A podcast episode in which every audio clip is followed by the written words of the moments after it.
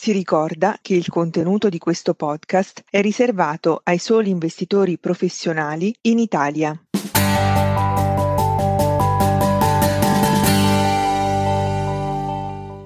Buongiorno a tutti i nostri ascoltatori, io sono Guido Maestri e questo è The Spotlight. La nostra ambizione è di mettere sotto i riflettori gli argomenti più caldi dai mercati finanziari e cercare di fare un po' di luce, fare chiarezza e dare spunti di riflessione. Oggi mio ospite Diego Franzin, Head of Strategies e Portfolio Manager di Planisphere Investments. Innanzitutto, buongiorno Diego. Eh, buongiorno Guido e buongiorno a tutti. Eh, Diego, un anno sicuramente complesso e il terzo trimestre in particolare è stato decisamente volatile e con diversi reversal. Eh, Planisphere è specializzata in strategie alternative multi-asset con obiettivo di rendimento, eh, quindi gestioni molto flessibili come approccio al mercato. Come vi siete mossi, come si è mossa la vostra strategia Destination Value Total Return? Buongiorno Guido ancora e, e, come dicevi te è un anno sicuramente eh, molto complesso e, e, focalizzandosi su quello che è successo nell'ultimo trimestre, eh, quello che abbiamo visto è stato un ciclo di fatto completo all'interno di un mercato ribassista. Siamo partiti da metà giugno in cui il mercato è partito al, al, rialzo scontando una potenziale manovra delle banche centrali meno eh, severa rispetto a quello che ci si attendeva prima dovuto a paure di recessione e quindi la banca centrale sarebbe tornata a supportare il mercato. Questa cosa qua poi entrando in agosto è stata di fatto eh, smentita dal governatore centrale della banca americana che ha sottolineato come combattere l'inflazione è una cosa molto lunga, non una cosa che si risolve solamente in alcuni quarter. E quindi il mercato è tornato sui minimi precedenti eh, riscontando tassi di interesse molto elevati. Quello che abbiamo fatto noi come strategia è stato, beh, per prima cosa, non cambiare la nostra view di lungo periodo. Noi crediamo che siamo all'interno di una transizione secolare e in questo momento particolare è un momento di inflessione, cioè un momento in cui è importante avere un portafoglio che inizia ad investire sulle storie di lungo periodo, cioè quello che ci aspettiamo che sarà l'esito finale di questa transizione, ma anche riuscire a navigare la, la situazione. In questa logica, per prima cosa sulle storie di lungo periodo, noi ci aspettiamo che il, l'equilibrio finale sia un equilibrio in cui si passi da un regime dove c'è stato fino ad oggi, per gli ultimi quasi 40 anni, un'inflazione molto moderata, se non addirittura in alcuni momenti paura quasi deflazione, a un regime in cui ci sarà sicuramente un'inflazione più sostenuta, un regime in cui la parola d'ordine era globalizzazione, quindi allungamento e efficientamento delle catene eh, produttive di approvvigionamento, a un regime in cui sarà più importante avere catene produttive e di approvvigionamento più vicine a casa, fra virgolette, e quindi più controllabili, da un regime in cui le materie prime e la parte energetica era a basso costo a un regime in cui ci sarà scarsità e questo giusto per menzionare alcune delle caratteristiche che ci aspettiamo che saranno predominanti nel nuovo regime. In questo caso qua quindi nella nostra gestione di portafoglio abbiamo lavorato sulla parte compounders che è la parte strutturale del nostro portafoglio che ci dà capital appreciation iniziando a investire quando si presentano le opportunità su quelle che sono storie di lungo periodo e che possono essere, come un po' detto, la, la, transizione energetica, le catene produttive che si accorciano e quindi riguardare anche eh, compagnie che sono presenti nella parte industriale, oppure su quello che è regioni geografiche che possono essere la parte europea o la parte anche cinese, che secondo noi rimarrà sempre importante. Questo qua per quanto riguarda avere in mente il lungo periodo e questo equilibrio di lungo periodo. Nell'altra strategia, che è la strategia macro, dove riflettiamo la nostra view del mondo e quindi tende ad avere anche una, eh, un orizzonte più di medio o eh, corto periodo, abbiamo riflesso quello che sono le nostre aspettative in termini di inflazione e banca centrale, che ha voluto dire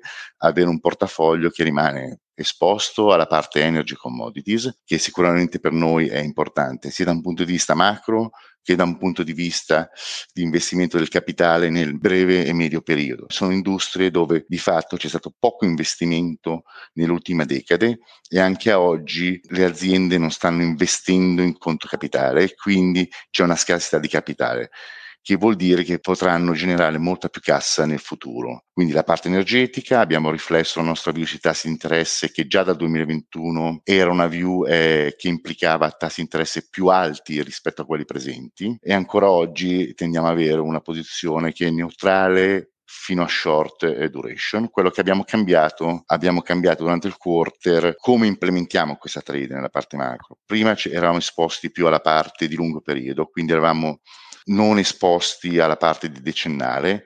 Oggi implementiamo la stessa view, ma sulla parte più di corta. E sempre nella parte macro implementiamo la nostra view sull'elemento dei cambi.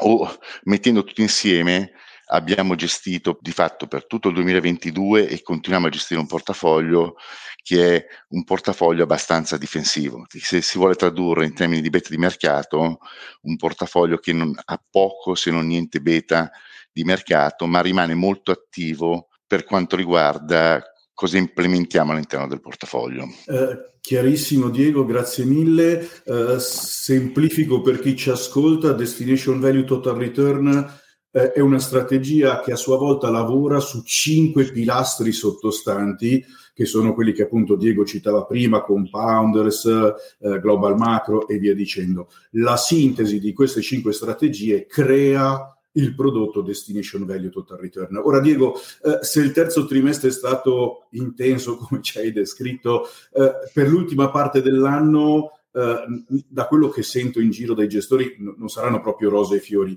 Uh, cosa vi aspettate voi e quale sarà il vostro approccio per sfidare l'ultima parte dell'anno?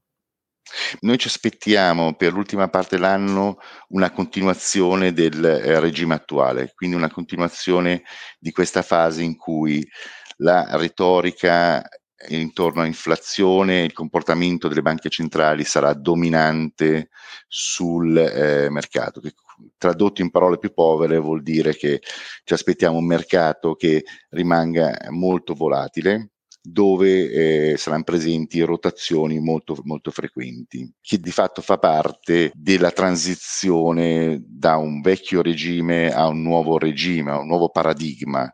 È, è il momento di instabilità. Detto questo, è anche il momento in cui eh, ci aspettiamo che nel nostro portafoglio inizieremo a inserire nuove storie e nuovi investimenti che possono essere sia dalla parte eh, del tradizionale comparto azionario o quello obbligazionario. Per esempio, stiamo guardando la parte anche a alta qualità sulla parte di eh, fixed income, dove iniziamo a trovare delle opportunità di investimento interessanti. È il momento di volatilità, secondo noi, continuerà questo momento di volatilità per cui è importante costruire le storie di successo eh, per il futuro. Volendolo guardare anche da un altro lato, eh, pensiamo che la parte value rispetto alla parte grow del mercato inizia a essere più interessante, la parte emerging market e Europa ci offrirà opportunità di investimento per i prossimi mesi e in, in ogni caso rimarremo anche esposti alla parte energy o commodities. Quindi un mercato che rimane fragile, quindi un mercato esposto a shock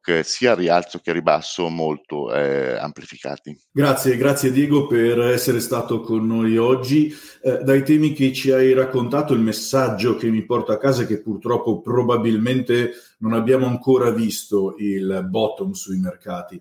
Eh, in un contesto come quello attuale in cui la prudenza continua ad essere un fattore chiave nella gestione dei portafogli, restiamo fortemente convinti della nostra strategia commerciale che vede a fianco di un portafoglio ben diversificato che per sua natura però ha un beta elevato, anche un portafoglio costruito da gestori che abbiamo identificato come cacciatori di alfa, gestori cioè che hanno l'obiettivo di creare valore positivo e non quello di battere un benchmark. Alcuni gestori dell'ecosistema di General Investments, come appunto Planisphere Investments con i suoi portafogli multi-asset, o altro esempio Aperture Investors e General Investment Partners, con le loro strategie obbligazionarie long short credit e flessibile sui bond governativi, puntano sulla ricerca di fonti di alfa positivo nonostante mercati volatili e sempre più complessi. Eh, la scelta delle strategie su cui investire oggi più che mai è cruciale e come stiamo ben vedendo in questi mesi, la qualità del gestore fa e farà veramente la differenza.